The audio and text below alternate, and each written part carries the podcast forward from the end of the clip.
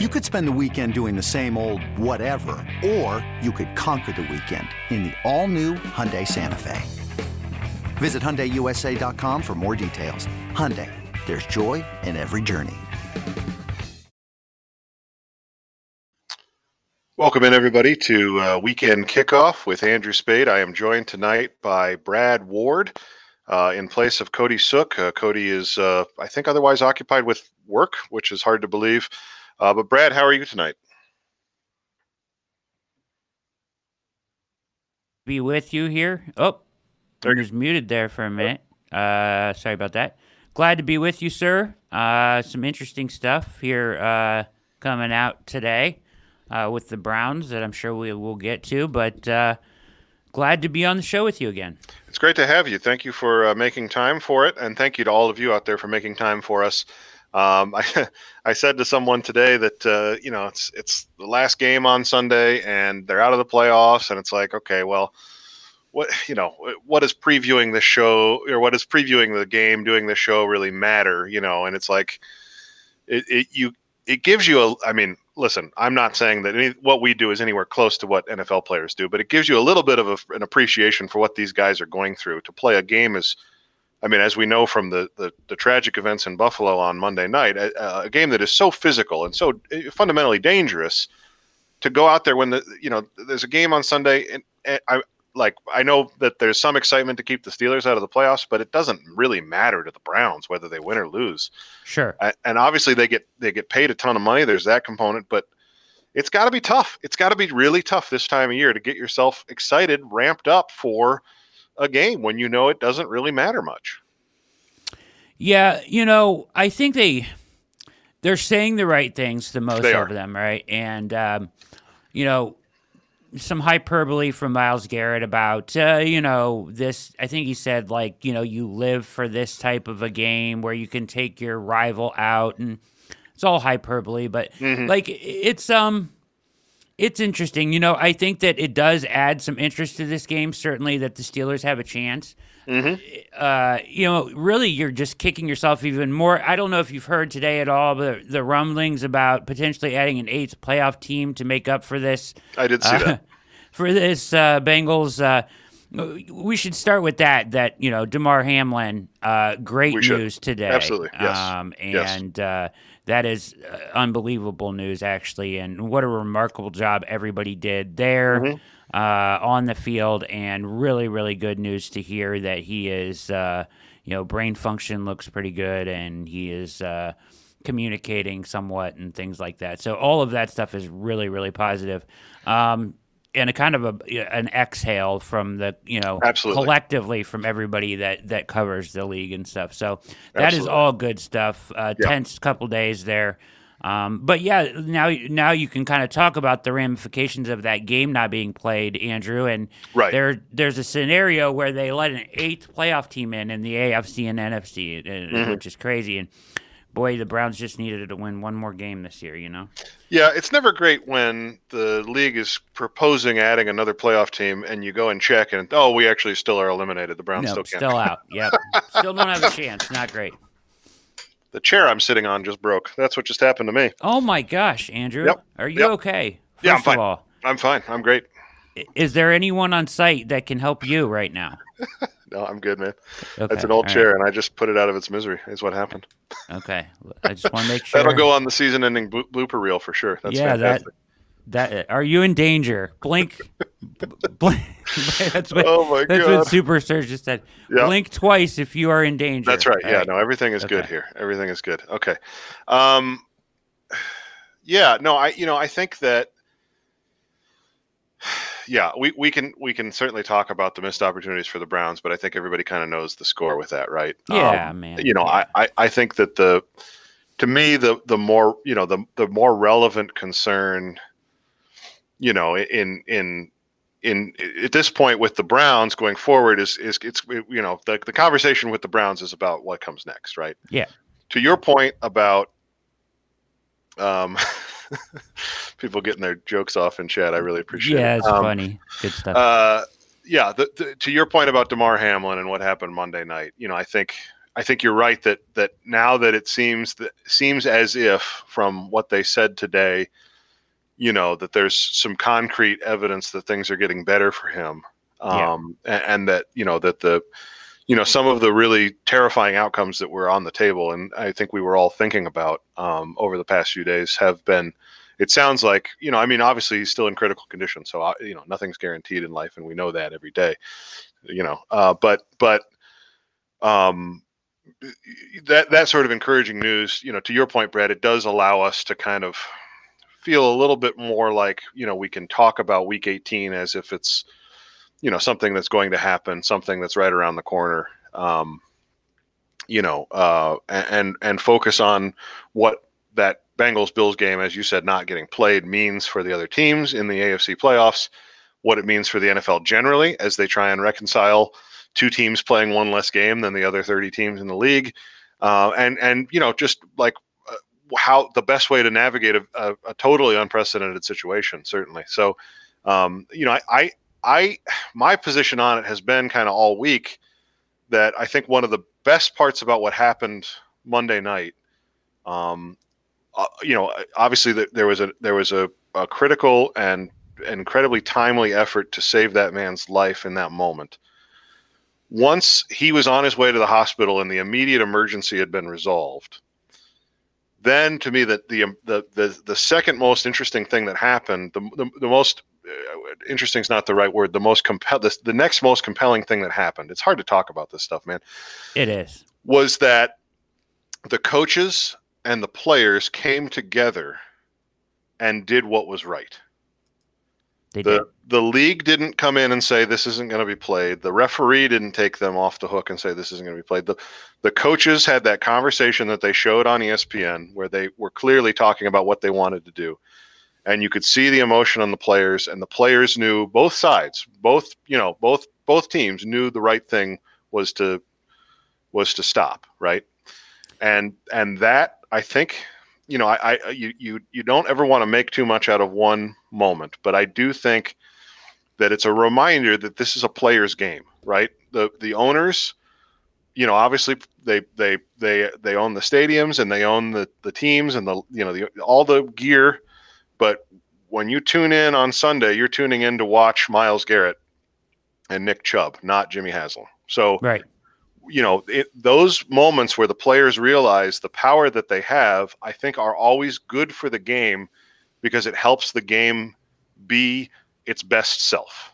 Yeah. And the the the players making that decision in that moment then you know to me going forward the question was always what do the players want for this weekend what do the players want what do the what do the Bengals and Bills players think should happen with this game? And you know, of course, Joe Burrow came out what two days ago now and said we, we'll do whatever the Bills players want. And so that's another great example of like the player players are leading here, and I think that's so welcome that the you know the league can do what it wants, but the players have kind of made it clear throughout this situation that they're going to do the right thing without kind of waiting to be told to do the right thing. Yeah, it was very refreshing that, you know, like they went to the standard protocol five minutes on each side and we're right. going to start the game and like, wait a minute here. Like, this is not. This is not okay, and right. uh, good job by both coaches uh, to come together. And then, you know, the communication they had, you know, in the tunnel as well, getting on the phone with the league and saying, like, listen, we're not going to go out and play and all that stuff. So, uh, right. yeah, as it stands right now, it's a no contest. They're, you know, they're kind of asking in chat there, what do they call it, a tie? Unfortunately, like, I think they have an issue a little bit with the percentages being like there's some there's some fairness questions there if you just take a you know a tie in percentages because there's actually a lot of seating on, on, the line here with these two games yeah. and the Kansas City Chiefs. So I think you play this weekend, see what happens, and then go from there. Is kind of where it stands right now. Mm-hmm. Um, but I think they have a couple plans in place. Some of them are goofy.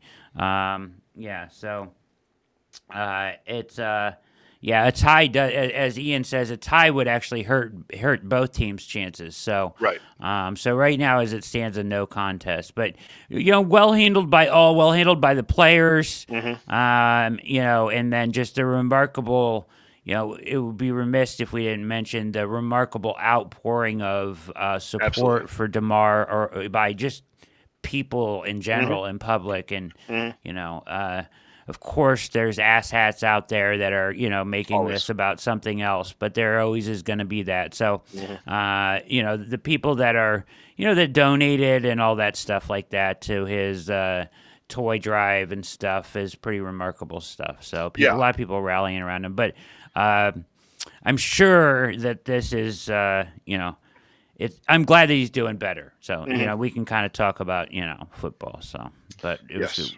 quite yeah. It's it's it's an immense relief because I I think, you know, one of the things that I've felt this whole time is.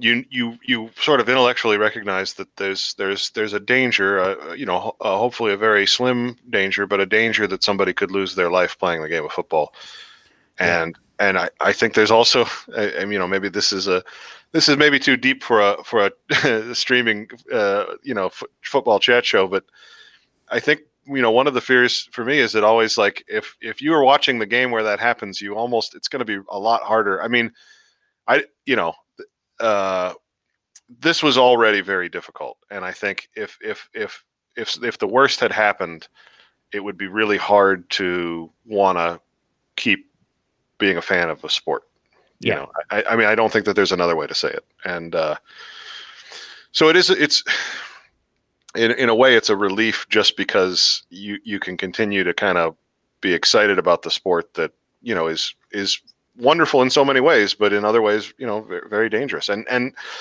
you know, I, th- I, think it's also worth saying this is not the only sport for which that's the case, right? Um, you know, there's there's been people that have died playing other sports, and and it's a you know, sports, especially contact sports, are inherently dangerous, and um, that the you know the I where I can draw the line is to say that reckoning with that fact overall is beyond the remit of this show. So, uh, I think I sum it up by saying uh, I'm so thankful for yes.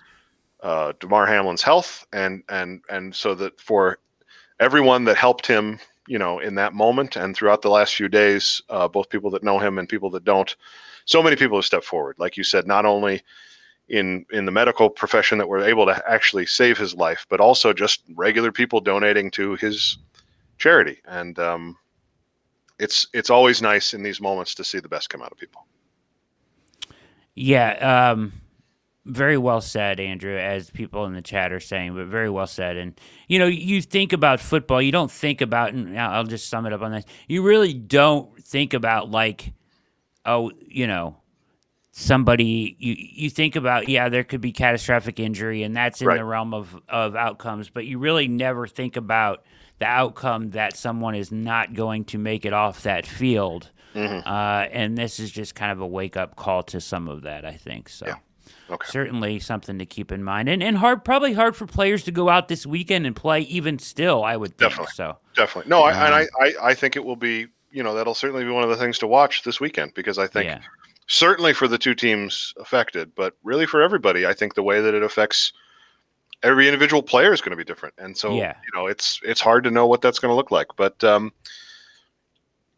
you know, we, we as I said, you know, kind of at the top of the show, the Browns have a game against the Steelers. Uh, they have a chance to um, knock the Steelers out of the playoffs, which is always a good thing. Um, they have a chance to finish with a divisional record of four and two, which would be the first time I didn't look it up, but the first time in a while, uh, for sure. Um, and and they would sweep the Steelers for the season, which is certainly the first time that that's happened in quite some time. Uh, they also have a chance to avoid a double-digit losing season. You know, they're they're sitting at seven and nine right now, so a loss would drop them to seven and ten. Which you know, double-digit losses is not something you want to you want to put on your resume if you're Kevin Stefanski or really any of the players. Agreed. Uh, and um, yeah, so I you know the, uh, you know there's there's plenty of reasons to go out and win this game. Really, the only reason to lose is that you get the fourth place schedule, uh, and that you know maybe would help a little bit at the margins uh, yeah. on your schedule next year. But you know, you're not going to improve your draft positioning that much because there's a bunch of teams bunched up all around them, and um, you know, certainly uh, none of that compares to the momentum that you get from beating a divisional rival in their stadium, knocking them out of the playoffs, and going into the season, finishing the season five and two. I think is the, is another big number there, right? So, yeah, um, lots of lots of reasons to say that the Browns should be motivated, but obviously, you know, this time of year, there's always just the question, right? And I think, you know, as you alluded to earlier, there were some comments from Myles Garrett that make it sound like the guys have a good sense of wanting to go yeah. out and be motivated. Then there was also some comments from Jadeveon Clowney, which give you the opposite Ugh. impression. Ugh. We, yeah, we got to talk about what uh, he said and yeah.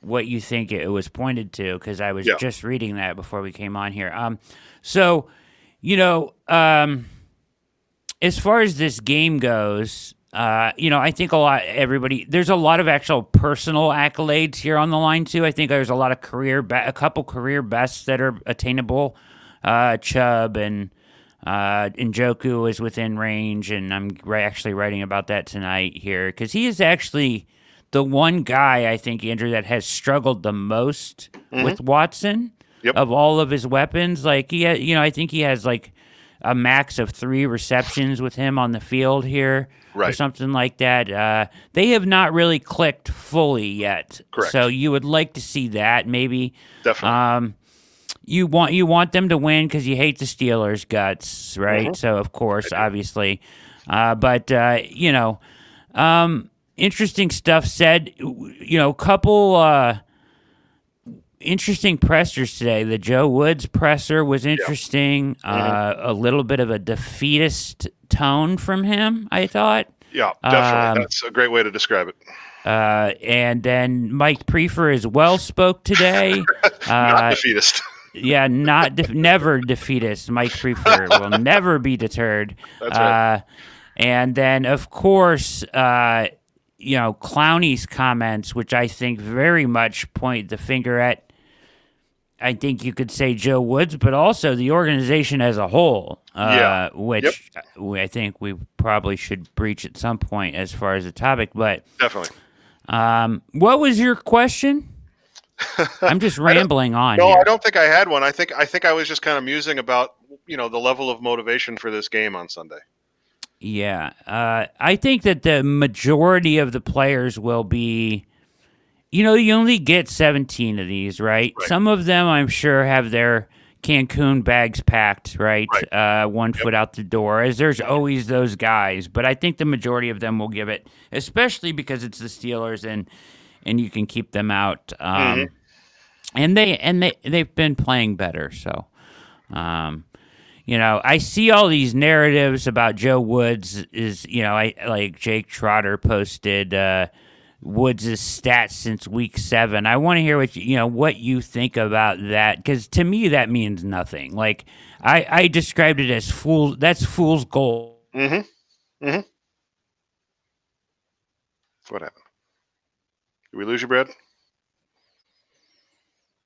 Selling a little or a lot?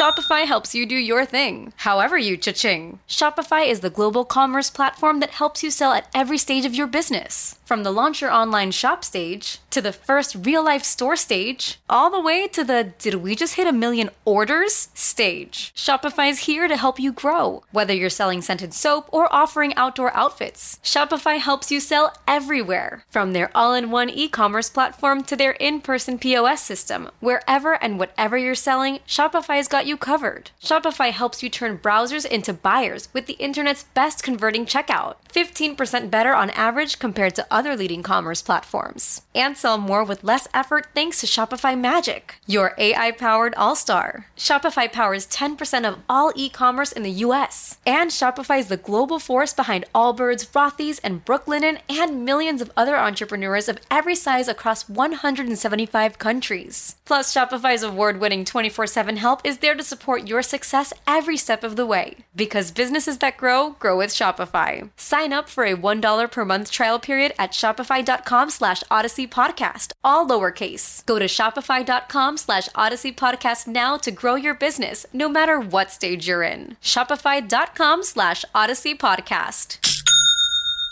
This episode is brought to you by Progressive Insurance. Whether you love true crime or comedy, celebrity interviews or news, you call the shots on what's in your podcast queue. And guess what? Now you can call them on your auto insurance too with the Name Your Price tool from Progressive. It works just the way it sounds. You tell Progressive how much you want to pay for car insurance, and they'll show you coverage options that fit your budget. Get your quote today at progressive.com to join the over 28 million drivers who trust Progressive. Progressive Casualty Insurance Company and Affiliates. Price and coverage match limited by state law. And I'm back. Hey, did, did you right. lose me? Did you I- lose up me? for a little bit? Yeah. Yeah, so eh, I don't know what's happening. We're having a little bit of uh, an issue here, but I- Okay. I'll just keep on talking. But Please. uh, you know, as far as um, as far as Woods go, what was I saying? I, I totally lost my train of thought there. Well, you were ta- you were t- you were talking about whether or not Woods has earned another go round. Yeah, yeah, I, I call it fool's gold, right? like those for sure. stats since week seven. Like, Mhm. who have we played? We've played Right. Andy Dalton. We've played the Tyler Huntley led Ravens. Mm-hmm. I mean, the, his successes aren't successes against good quarterbacks. I don't really care what his stats are at this point. The damage is done. The damage is done. Right. Um, and, and like, I, I just don't care. There's those are those stats mean nothing to me. Uh, Right. And so, uh, I I don't know. I just I don't know what. I guess that's people that that are Joe Wood supporters, and I don't know how there is that many of them left out there at this point. Yeah. Uh, but the ones that are are hanging on to those numbers, and I just don't see it. Like I don't I don't you know, I said it the other night, right? Like you fool me once, you're not going to fool me again. We went through this once. You you bought yourself an extra year with Right. a late rally last year. It's not like this game was this season was lost in the first 7 games. I could give a Right. shit what the last 7 games said, like honestly. So, Yeah. uh like let's Yeah. be real about it. I think he knows I think he knows the writing's on the wall It certainly by his sounded like tone today, Yeah, it right? certainly his sounded tone like it. was not Yeah. not fantastic. Yeah. I think he knows it's coming. Yeah, So- which is- you know, which is interesting because you know it's it's a weird space to be in where he knows that it's coming, but doesn't hasn't been fought. You know, that's a, that's a weird sort of you know. So obviously, there's it's weird that there would be rumors swirling like that that he would be hearing, but at the same time, you know, I mean, and it might just be as simple as that he asked for an assurance and wasn't given one because I could see that being something that uh, you know that makes sense, right? That he that he's gone to the gone to Andrew Berry or Kevin Stefanski and said, "Hey, you know, am I going to be back next year?" And they kind of looked at him and you know shrugged their shoulders, and maybe that's Yeah, what do you say that? What do you say to that? Yeah, I, and I'm just speculating to be clear, but Yeah. but uh, what I would say, Brad, to, to your question about you know the improvement over the past few games is I think it makes the case that he should be fired because what that tells me is that they have the talent. You know, one of the big questions about the Browns this year was were they put in a position to fail because the front office didn't put enough talent on defense for them to be successful, or is the scheme bad? Well, if the defense plays like a top, uh, you know, t- 12 unit over the last few games and plays like a bottom five unit for the first half of the year, and the scheme hasn't changed, that tells me that that, that the coaching is to blame, right? Because the consistency is the problem, and you know the sample size in the NFL is too small for you to be able to work your way into shape over the course of half of a season, right? Now, you know the, the Patriots famously uh, have have for years um, worked themselves into shape over the first uh, you know few games, the first two, three, four games. But once you get to week three, week four, you should start to be coming together. It cannot wait until the second half of the year, and that's where the Browns have been two straight years on defense. The defense shows up after the bye week, mid-season, late season, and it's not soon enough. As as Brad said, the the season's already lost at that point. So to me, if the defense had continued to be league history bad over the course of 17 games, it would almost be easier to say this is Andrew Berry's fault because you never saw it. But all of a sudden, Grant Delpit's playing like a Pro Bowler. All of a sudden, the, the run defense is not a sieve. That tells me that the root of the problem is the scheme because they're Yeah. finally getting it. And the job of a coach in the NFL is to have your players ready to play anywhere, anytime. And if the best that Joe Woods can do is to have his players ready to play by week eight, he shouldn't be an NFL defensive coordinator. It's really as simple as that. That's a great point. It's a great point. Uh, and uh, yeah, I mean, all year long, lack of adjustments. Like they, they just haven't. This, listen, even if the scheme was okay and everything, like they need a new voice, right? Like just the the tone and the and the narratives coming from the players out of that locker room about the defense as a whole this year, from Delpit and Myles throughout, who changed his tone late in the season, but I think probably because he knew Joe was on his way out, maybe. Yep. Uh, but either way, like the stuff you hear from these guys, and now Clowney, they need a new voice, right? Like they need a new voice in that Yeah. locker room. Yeah. They need a new direction. Um, so I don't know if you. I I had you know I updated my DC candidate uh, Yeah. article today. Yep. I added some people to it uh, that I think are actually some interesting guys. Uh, you know, a guy named Sean Desai from Mm-hmm. uh, who's actually a um, uh, an Ivy League guy, got Yeah. his uh, doctorate at I. So that's interesting, right? And he's Mm-hmm. a he's a rising name in the defensive coordin or defensive uh, coach pool out in Seattle. Um, I like him a lot. Um, and there's some other guys on there that I added, so go check that out. But uh, for defensive coordinator options, I think I'm up to like ten in my top tier now. So we'll just keep adding names. But there's a lot of guys out there that can do this job. Yeah. And um, you know, when you hear Joe Woods talk about the scheme and stuff, and he talks about how they have to hold stuff back and they can't, you Yep. know, we're we can't do this, we can't add this because we're still fixing this. It's just all conjecture to me. Like excuses. Stop. It's Yeah, it's excuses. Yep. Like you know, you need to find a way to take Yeah. this very fast defense and let them play fast. Now they're playing fast at the end of the year.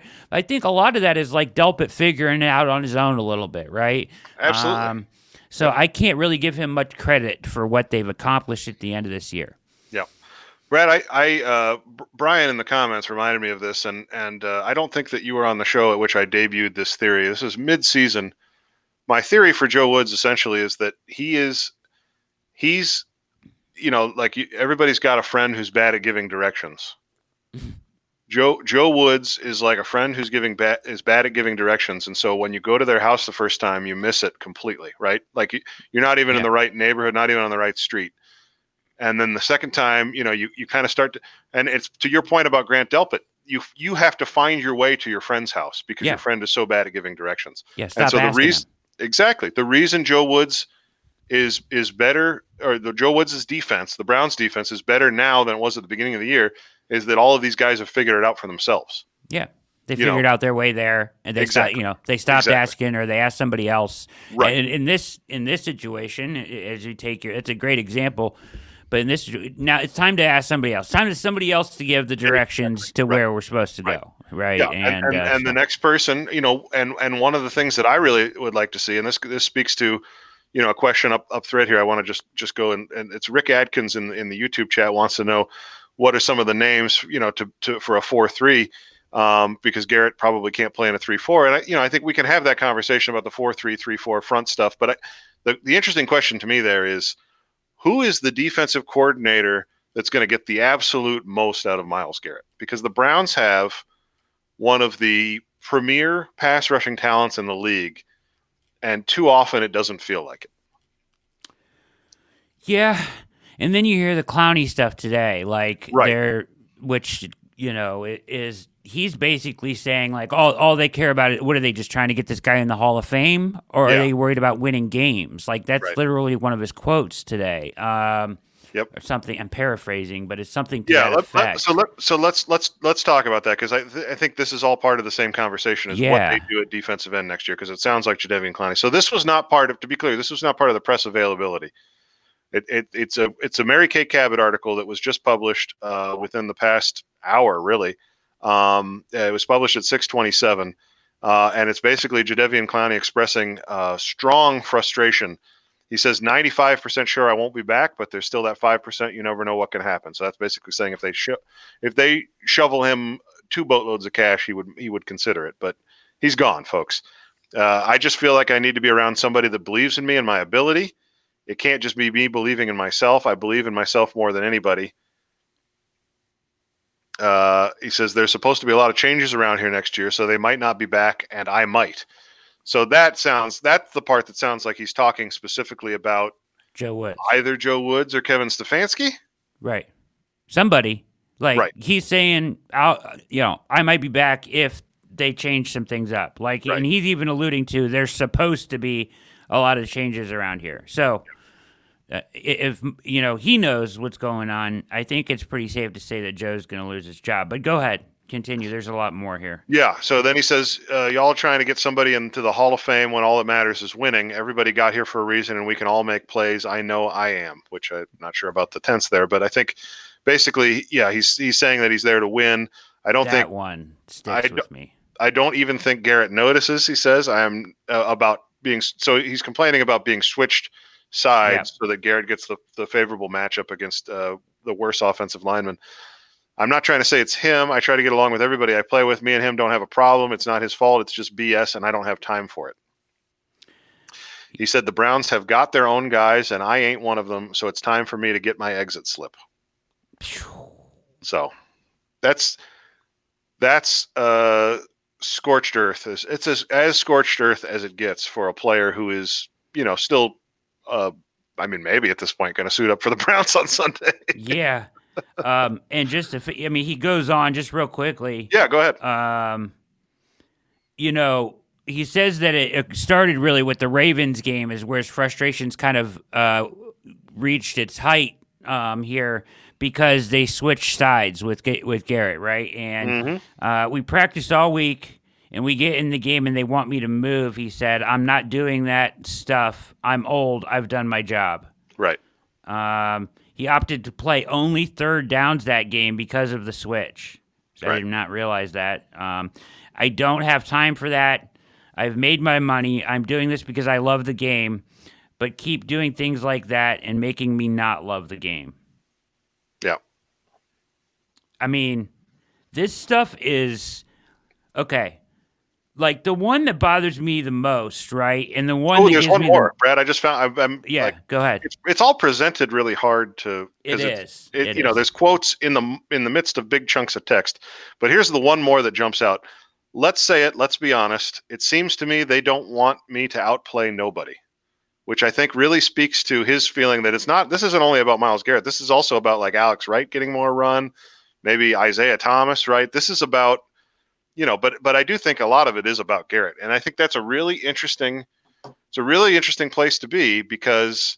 Uh, to, to, to be in a position where you know your best player on defense uh, you know is a guy that uh, you know is maybe rubbing other people i mean he says it's not about him but it's hard to read that and think it's not about garrett i guess is what i'm trying to say I he says he goes on and says I played with JJ Watt. I was 20 years old at the time, 21, and it was all right for him to be deciding where I lined up and stuff. He said he had already been a two-time defensive player of the year. It was cool. I made 3 Pro Bowls while I was there.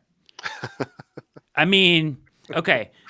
Like all right, a lot of this is selfish, right? 100% yeah a little bit. The one that bothers me the most out of all of this is where he alludes to the fact that they don't care about winning Yep. as much, right?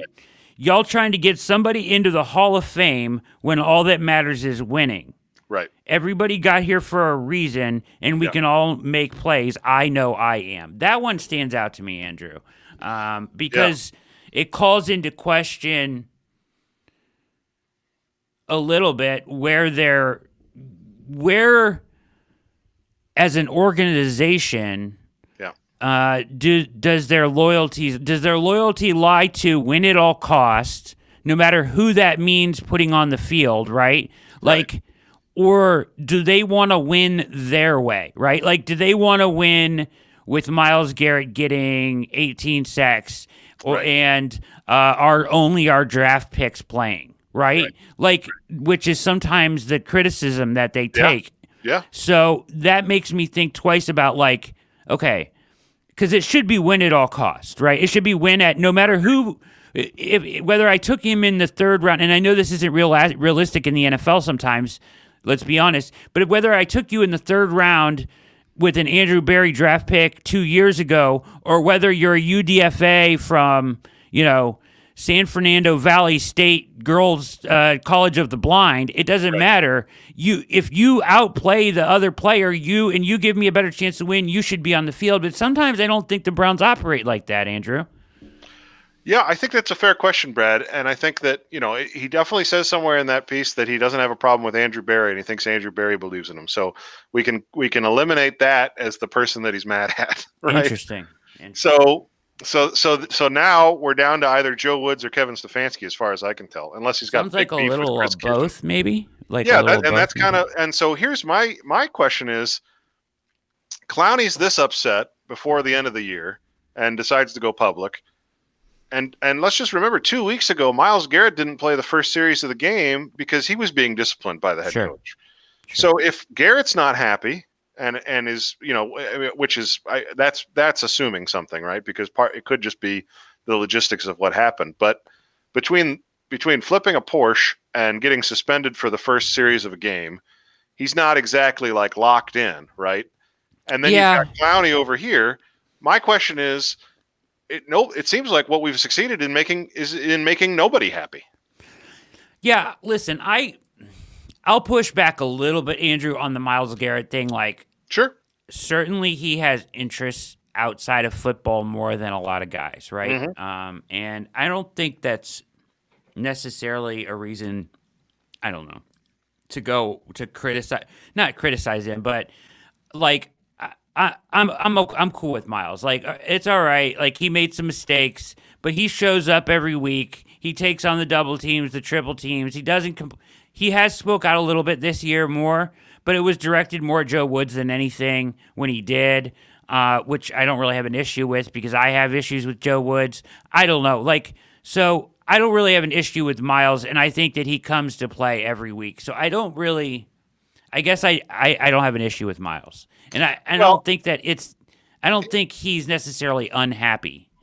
No, I, I think I, it's not that I have an issue with Myles. It's that I have an issue with both defensive ends for the Browns, and and both of them being very talented players, Yeah, doing things that would indicate to you that they're maybe a little bit unsatisfied with how things are being done. And and listen, a lot of this is just the fallout from having a defensive coordinator who is talking about his job in the past tense already in week 17, right? Like I mean, yeah, part a lot of this gets solved if the next person that comes in and so this is this kind of comes full circle to what i started talking about that led us into the clowney discussion the number one criteria that i am interested in evaluating for the next defensive coordinator of the cleveland browns is what is your plan to get the absolute most out of myles garrett right? Because you've probably got i mean he's, he's in the league six years now. Well, how many more myles garrett dominant years like we've seen do we have left as the browns? Yeah. three? Four? Yeah. So, so squeezing every last drop out of who he is as a player over the next few years has to be their defensive mantra.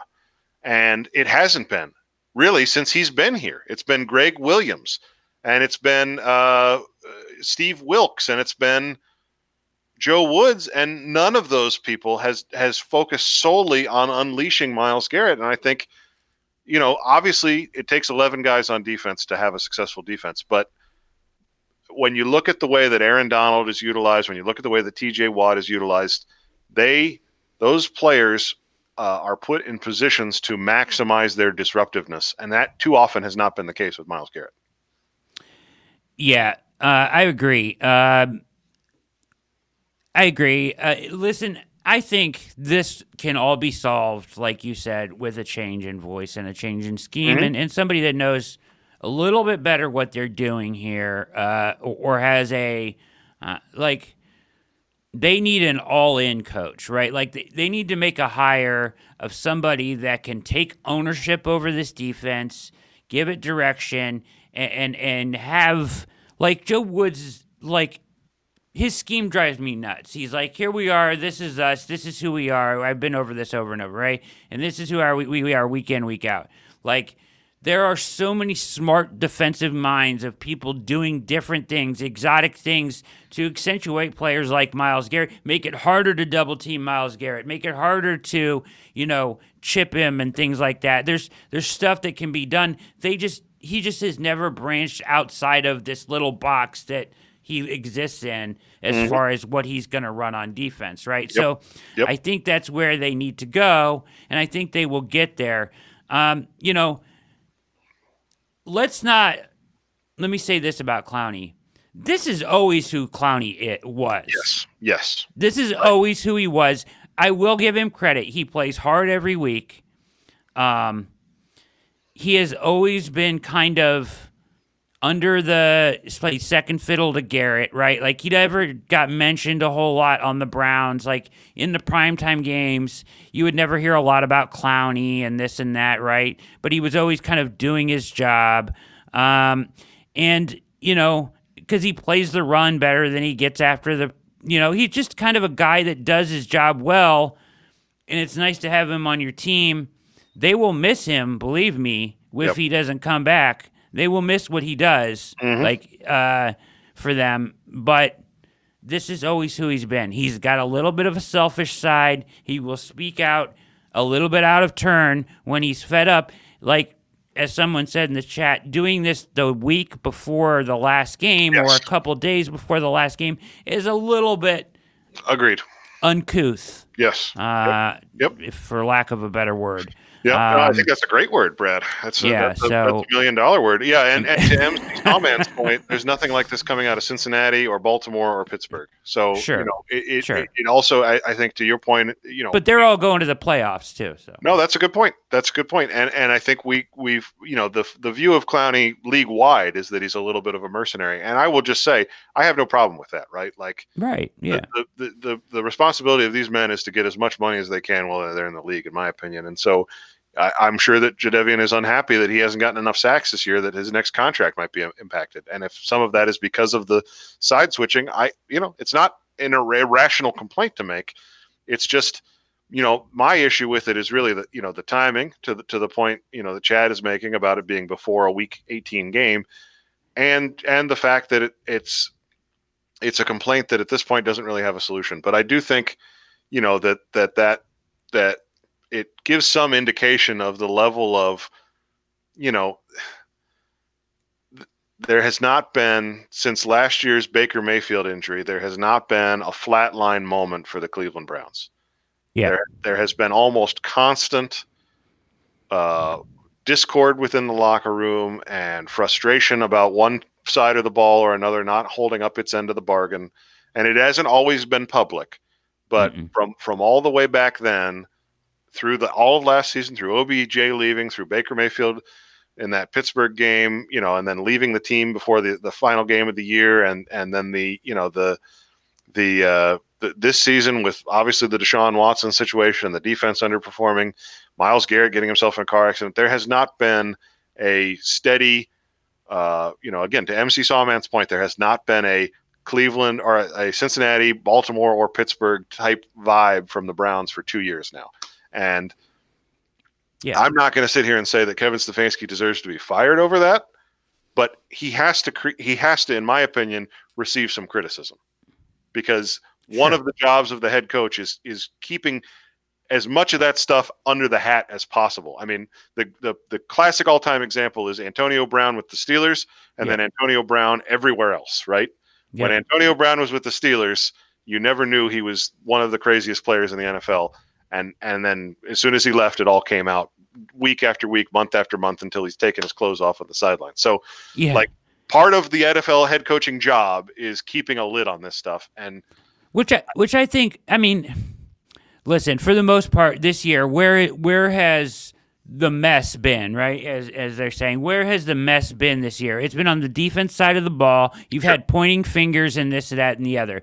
Yes, I, I think a lot of people want to say hey, Stefanski's the head coach, so he is partially to blame for that as well.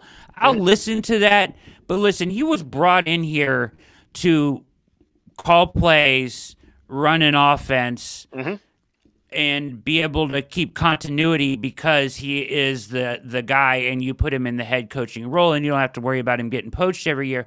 And his leadership of men, yes, but I think this defense almost needs its own kind of separate head coach. Yes, they all fall under the team, but like I think a lot of a lot of this I think you can put on I, I am willing to put it on Woods and give yep. Stefanski another chance. I, I am not I, again I'm not sitting here saying that Kevin Stefanski should be fired from this. Right for this. But, but, he, I, but you're saying he deserves some of the blame, and I, I, I think and, I and I, and I think it's uh, it, it's it's less about blaming him for the specific actions of players when players say things or do things that you don't want.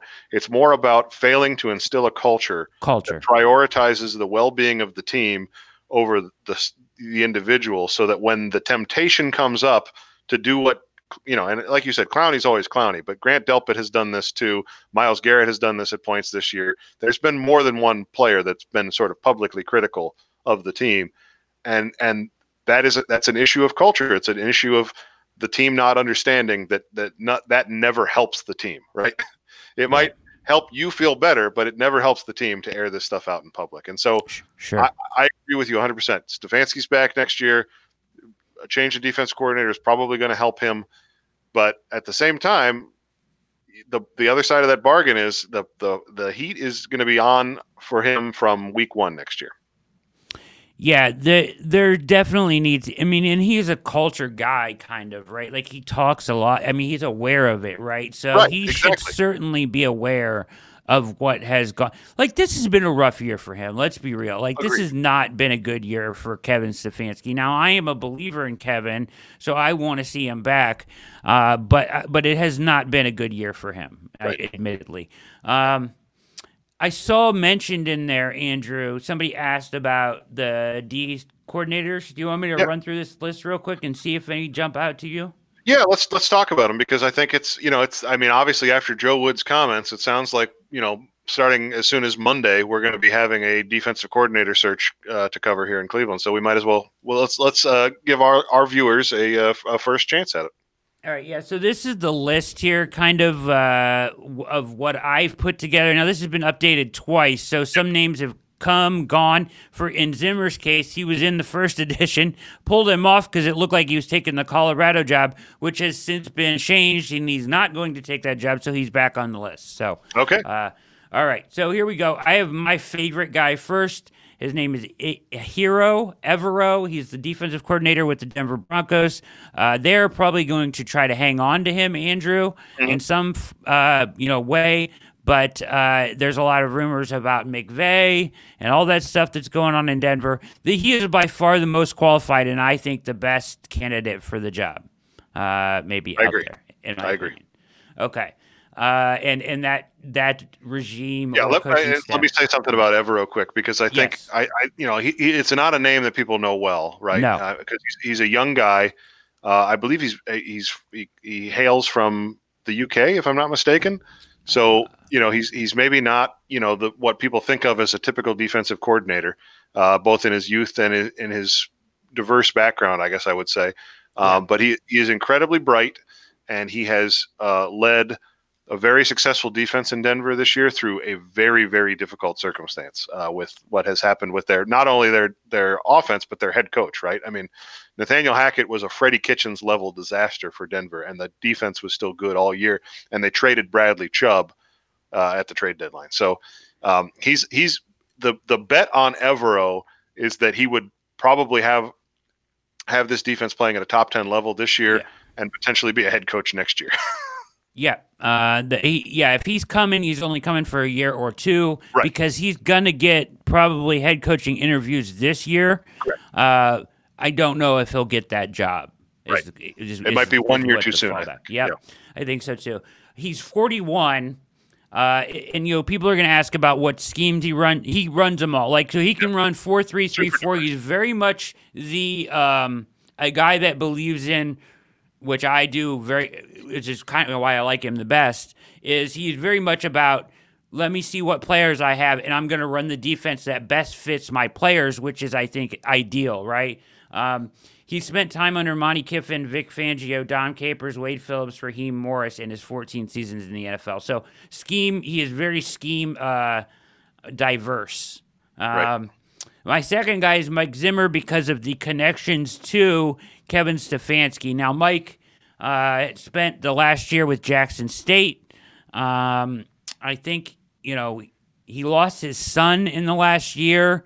He's gone through some things. He was rumored to be taking the job uh, at uh, Colorado with uh, him. He's specifically Ian saying that uh, Evero came out and said he wants to be head coach. Mm-hmm. Yeah, I mean he can want to be head coach all he wants. That doesn't mean he's going to get the position. Uh, I, would so, like to be too, just for the record. If we're all saying yeah. Um, So, but Zimmer uh, has had a long, successful career, right? He's been a head coach. Uh, he got fired from the Vikings a couple years ago. I like what he does. He is very, uh, he's very much about getting after the quarterback. He is diverse in that way. I like Zimmer, um, and I think he would be a good hire in this situation. Thoughts on Zimmer? Uh, I, think Not my so concern much. is between the the personal life stuff and you know his long time job as a head coach in the NFL. I, my concern is that you know the the the sort of zest for it might not be there. You know, sure. and it's it, it that's something we can't know, Brad. Right? I mean, that's the that's the ultimate.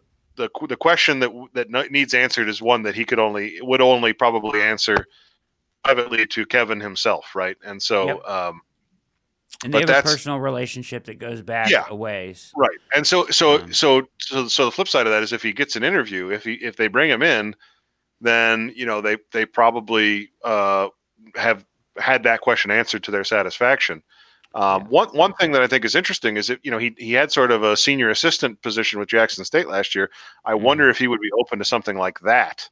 Yeah, sure. Year, Consultant where, type, yeah, or yeah, uh, associate he, head coach or something. Right. He's not putting in you know 90 hours a week on a game plan but but you know because they've got i think the guy's name is kevin rogers is on the offensive side he's sort of a senior offensive assistant mm-hmm. and he was on one of the building the browns episodes and they you know they basically talked about him as being a sort of mentor for the other coaches mm-hmm. and you know especially if you went with somebody young like an evero having somebody who's been there and done that in the building that kevin Ejiro Evero, uh, even whoever the offensive coordinator is next year, all of those guys could bounce ideas off of him. That seems like a, a win in my mind. Yeah, uh, I agree. That's an, actually, I really like that wrinkle. Uh, real quickly, just kind of on his scheme stuff. Uh, he's run a 3 4, he's run a 4 3, he's done both. Uh, he is very much a proponent of, uh, you know, multi safety, yep. you know, single high, split safety stuff. He is very much about stopping the run and creating third and longs and then getting nasty. He's very uh, exotic with his blitzes and stuff like that. So I like that about him. Even if you could get him in the building for a half dozen third down blitzes, that would be worth yep. it. yep, absolutely. 100%. Uh, my next guy is Jim Schwartz. We've talked about him before, senior defensive assistant, Tennessee Titans. Now, both these last two guys have been head coaches in the NFL, right. which I think is a little bit of a feather in their cap if you're going to treat the defense – like a separate side of the ball, right? Uh, you know, not a separate side of the ball, but like kind of like how they are now. They very much seem like separate things. So I think if you have a head coach, just a thought. Anyways, uh, what do you do? You like Schwartz? I do. I do. I think that you you mentioned it when we talked about this previously. The the uh, article that was written for the Ringer about what the Tennessee Titans defense uh, has done this year. It's it feels a little bit uh, dicey Less now. Considering now, yeah, yeah, since the Titans have gone on this extended losing streak, but they've had injury issues that would make almost any team fold up shop for the year. So I, I still think the job that that he did in in conjunction with Mike Vrabel. Uh, and and kind of the role that is described for him in in that article makes a ton of sense, and and I think he would be a great fit here. Um, uh, culturally, I think he's a he's he's certainly open to the the sort of you know uh, data side of things, which would be a good fit with this front office. Um, and I think scheme wise, you know, it's probably the closest thing to what Woods runs now, uh, hopefully with some added variety and versatility. So, but uh, no, I'm I'm I'm I'm definitely high. I, in my mind, I'm higher on Schwartz than I would be on Zimmer. Yeah, so uh, just Fumble's comment, and, and I totally agree with you, Fumble, uh, in in the chat about Newsome, Emerson, the corners that we have, right? And like, really, I don't think we're used properly necessarily all the time either, because they very much are good outside man corners, right? Like for the most part, they profile as that. So I think that, um, I think that any DC you bring in is going to do more of that bump and run or uh, up in your face stuff than Joe Woods did. He he just seems allergic to that a good deal. Yep, absolutely. Uh, okay. Eric Washington is a very much sought after guy as far mm-hmm. as defensive coaches go. Mm-hmm. He is from the Bills. He is the assistant uh, defensive, or pardon me, a senior defensive assistant and defensive line coach. Um, He's been kind of all over the place. Uh, you know, followed McDermott around a little. Now, uh, you know, Leslie Frazier is the uh, the connection here is Leslie Frazier, who also has a relationship with Stefanski. Mm-hmm. Uh, I know they are good friends. Uh, is the DC there, right? And uh, Frazier, you know, giving him the nod of approval to Stefanski could very much put Washington in the driver's seat as far as this job goes. Yes. Yeah, I, and I think, you know, when you hear that name, and we've already talked about Jim Schwartz and Ejiro Evero, to me, that I would be thrilled with any of those three options. Yes. So my main takeaway is the Browns have a lot of good options, which is a good feeling, right? Because I, th- I think there have been other years, including the year that Stefanski was hired, that it didn't feel like there were a ton of great defensive coordinator options, and I think that might be part of the reason Joe Woods ended up here is that, you know, the the main his main qualification is that the 49ers defense he was a part of had just beat up on the Vikings offense in the playoffs, yep. and so it was fresh in Kevin's mind, and I think that it really might have been as far as it went. Uh, yeah, so seriously, um, yeah, I think uh, I, I think having those sorts of options because Washington for sure is ready to be a DC. He is. Schwartz has done it before and has also been a head coach, and Evero has done it before, not to mention Mike Zimmer. That level of experience is, uh, it, you know, for that to be your top four that you're choosing from. And, and listen, I think uh, one of the other, this is, this is derailing the conversation a little bit, but I think one of the other big questions here is I'm just curious to see what the names are on their, their interview list, right? Because yep. that will also kind of tell you where their head's at in terms of what they want this defense to look like and frankly, if they can get, I want them to be able to get one of these top names. I don't want them to have to settle. And, and that speaks to how excited people would be to come to Cleveland. Yeah, no, this is very much like this coaching search, like this offseason for me, just not hyperbole, I think is by far the biggest offseason since they've returned in 99, right? Like you have what you think is a franchise quarterback. You're going through some change on the defensive side of the ball where I think you have a lot of talent um, that just needs to be directed properly. So you're going to need to hire a DC. You're probably bringing in an, a, a supplemental offensive guy, right? And you're going to go through some changes this offseason. But once again, the talent is there to win and you're in this two year window where I think they're probably going to restructure some contracts and maybe get a little aggressive in free agency. Right. This offseason feels huge to me, Andrew.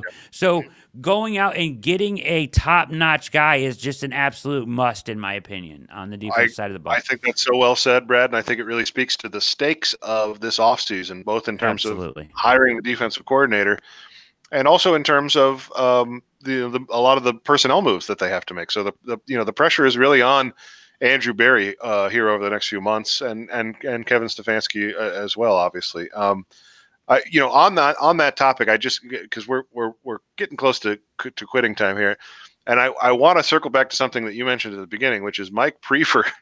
In today, you know, today was asked about whether or not his he feels his job is in jeopardy, and he just said no. He just he just said no, and um, you know the arrogance of that guy is, is rubs me the wrong way. It it goes back to I've brought this up a half dozen times. I'll keep bringing it up until Mike Priefer no longer works for the Cleveland Browns.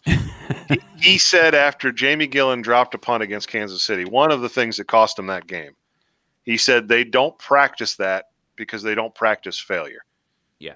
So to me, Mike Priefer saying that he doesn't think his job is in jeopardy is kind of in the same vein, right? Of him yep. basically saying, "I don't worry about my job because I don't practice failure." Because I don't because I don't think about losing my job, right? right? Exactly. Yeah. So, so.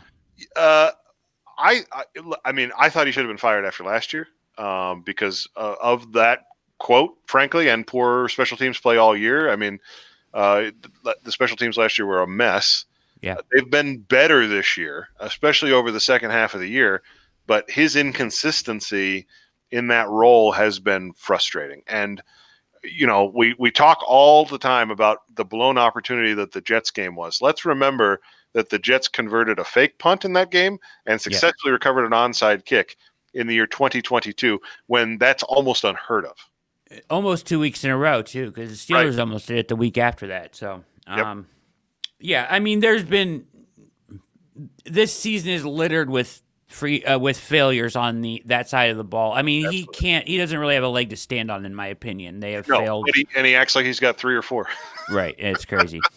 uh, I know we got to wrap up. You want to sh- let me shoot through these names real quick uh, and see if any more jump out to you. Uh, okay, and, and to answer Red Leader's question, I believe that anybody that I put in this initial list, and then I have one. If you look at the article, anybody that I put in this initial list, I feel is by far better than Woods and is a top-notch name that the Browns should go after. I would feel good about any of these guys. And then there's like other names to keep an eye on. And mm-hmm. they're just some guys that maybe I don't know as much about or nobody really knows as much about and not mm-hmm. really sure about their standing. Uh, but I think would be better than Woods, but somebody to keep an eye on, right? Uh, so let's go move on real quickly. Obviously, Jim Leonhard uh, is going to be a hot uh, name, right? Like, I think he's probably going to the NFL. Um, he has an NFL mind that uh, you know he coached at Wisconsin. Mm-hmm. Uh, they're moving on. He's moving on from his job at Wisconsin, but people have been stealing from his creativity at Wisconsin in the NFL for for half a season, season plus now. He yep. is an elite, elite defensive mind. So, uh, and and a great leader too. He played for the Browns, so mm-hmm. uh, he has some history here. I like him a lot. I think he would be a huge win. Here's one I added to this uh, weeks, and there's a reason why I added it uh, real quick, Andrew. Jerod Mayo, oh sure, uh, linebackers coach New England. Uh, I actually got uh, heard um, Albert Breer talking about him as a potential candidate for the Browns job because he doesn't want to leave the New England area. So Cleveland fits that criteria. Sure. Uh, so you know, if you wanted to do two years here or whatever, think as a stepping stone. Uh, He doesn't want to leave that area. It actually fits uh, some here. That's a good name too. Um, That's a good name. yeah. name. Because uh, you know, and, one of the things that I'll say about that is that Bill Belichick has had uh, Stefanski's number two years in a row. So if nothing else, having Mayo in the building would help Kevin figure out how to beat the freaking Patriots. I like the former player aspect of it too. Totally. Totally. Right, former player with this yeah. defense. I think, uh, you know, walking into the room as a four player like Mayo, I think yeah. immediately demands some credibility. Yes, totally. absolutely. Totally. Vic Fangio is on here now, uh, mm-hmm. just because I know he's linked to uh, Payton. Right. But if Payton goes to Denver, Fangio ain't going back to Denver, and I kind of write about that in this article. So right. if that plays out, he will, he's basically already said he refuses to go there. And then this new interesting name that I mentioned earlier, Sean Desai. He is the associate head coach with the Seahawks. Bright, bright guy. There's some good stuff in the article on him. Good stuff on his scheme um, and his resume on there as well. Uh, other names to watch: Brian Brian Flores, obviously. Um, Pittsburgh. Uh, I know a lot of people like him and are interested in him. I am not as high as some other people are on him. Mm-hmm. Uh, I now he does have a lawsuit with the NFL currently and he's going to be on a lot of people's head coaching lists. Uh, yep. I like Joe Whitt Jr. a lot. He's a secondary coach in Dallas. Uh, and then you've got your guys that are basically uh, associated with winning football. So Ronaldo Hill and uh, Jonathan Cooley. If you spent time with Raheem uh, Morris, then you're a hot name. Uh, both of those guys are there. Uh, and Nick Rallis, the linebackers coach in Philadelphia, which may have connections to Berry and Stefanski as well.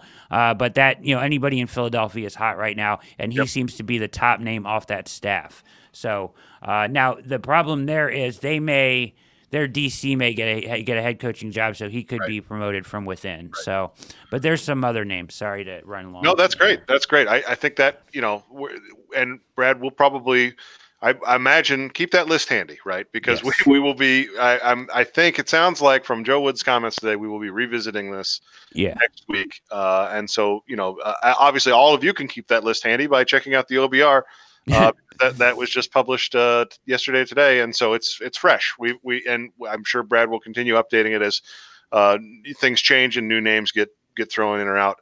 Um, eh, yeah. Uh, so let's. I just want to grab a few things in chat here quick before we uh, boogie out the door. Um, Paul Spencer makes a great point. Uh, Stefanski maybe is too conservative to fire two coordinators in the same year. I think that's a great point, especially also because I, I, you know, what happens with Alex Van Pelt, I think is a little interesting here, right? Because they need, I think they need something else on offense, and I don't know if it's at the OC position or another position on offense, but that let's not lose sight of the potential for offensive staff changes at the same time. Uh, yeah, because of the evolving philosophy of the offense with the new quarterback. Uh, and then uh, Brian 021 had a question about how fast they could hire a, a defensive coordinator. Any uh, coach that's still involved in the playoffs, that's going to be slow because they won't be able to, even if they agree to be hired, they won't be able to join the team until after that's their playoff yeah. run is done. So that's they can that's interview. One, yeah, interview in between games, I believe, though. Right. Uh, right. if they're still in the playoffs, so the interview right. process will still move along. Right, but you wouldn't. They wouldn't. It would be sort of known but not announced, basically. Right. How, but right. but you know, a lot of the, the the names at the top of your list, uh, Evero's not in the playoffs. Mike Zimmer's not in the NFL. Uh, you know, um, Jim Schwartz. The Titans are on the cusp, so we'll see how that goes. And uh, I, am I'm, I'm I know I'm blanking out on somebody. Eric Washington is going to be in the playoffs. Playoffs. Um, yeah. and then Jim Leonhard obviously is not in the NFL. So so they can Correct. they can get pretty far down the road with this without yep being totally held up by the playoff teams. It's not usually it's the really the head coach search that gets affected timeline wise. The so mm-hmm. to answer that question specifically, I would say what two to three weeks is probably the timeline for a new defensive coordinator coming in the door.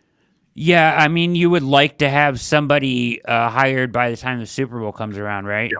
Right. right. Certainly in place for the when you start going into the scouting time of year with the Senior Bowl. Absolutely. Yeah. And all of that stuff that comes after that. So, um, and this is a great segue to just remind you that even though the season ends on Sunday, uh, the OBR is here all off season. We don't stop doing these shows, and um, so when things happen on Monday, we will have a show Monday evening to react to it, um, and throughout the week. And if news rises to a big enough level, we'll do a breaking news show and just go live, and you can watch us react to it in real time, which is uh, often a lot of fun. So uh, as we move into the offseason, don't you know, don't forget about us. The Browns are still the most important thing in the world every day of the year, right? So uh, keep checking us out.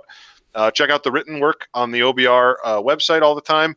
Uh, we will, of course, also be back on Sunday for our final pregame and postgame shows of the year, which, you know, boy, will that be emotional to be finally done doing pregame and postgame shows. Um, so join us Sunday for that, uh, and then join us next week for uh, the beginning of the off season. Thank you to everybody for participating in chat. That was so great. We had so many comments. Yeah, very lively discussion. Thank you to Brad for joining me tonight, um, and thank you to Ian behind the scenes. It's been so much fun doing this show every Thursday. Looking forward to the weekend. I really have enjoyed this sort of time slot because it's it. I, I for one get excited about what's to come, and so talking about that and kind of speculating with you all has been a lot of fun. Uh, yeah, RIP to the chair. Thank you for mentioning that again, Super Surge. You've been really driving that one into the ground, which is what ended up happening to me. Uh, so this is the end of the weekend kickoff. Uh, there will still be a Thursday show. It's just not going to be called the weekend kickoff because the weekend doesn't exist after football ends for us. So um, for Brad, for Ian, I'm Andrew. Also for Cody Suek, who uh, couldn't join us tonight but has been so great on the show all year. Thank you to all of you for joining us. Uh, we will see you again soon on the OBR network. Until then, go Browns.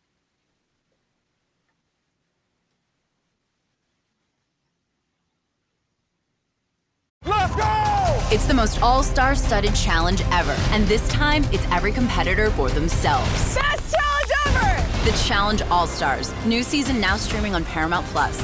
Go to ParamountPlus.com to try it free. Terms apply.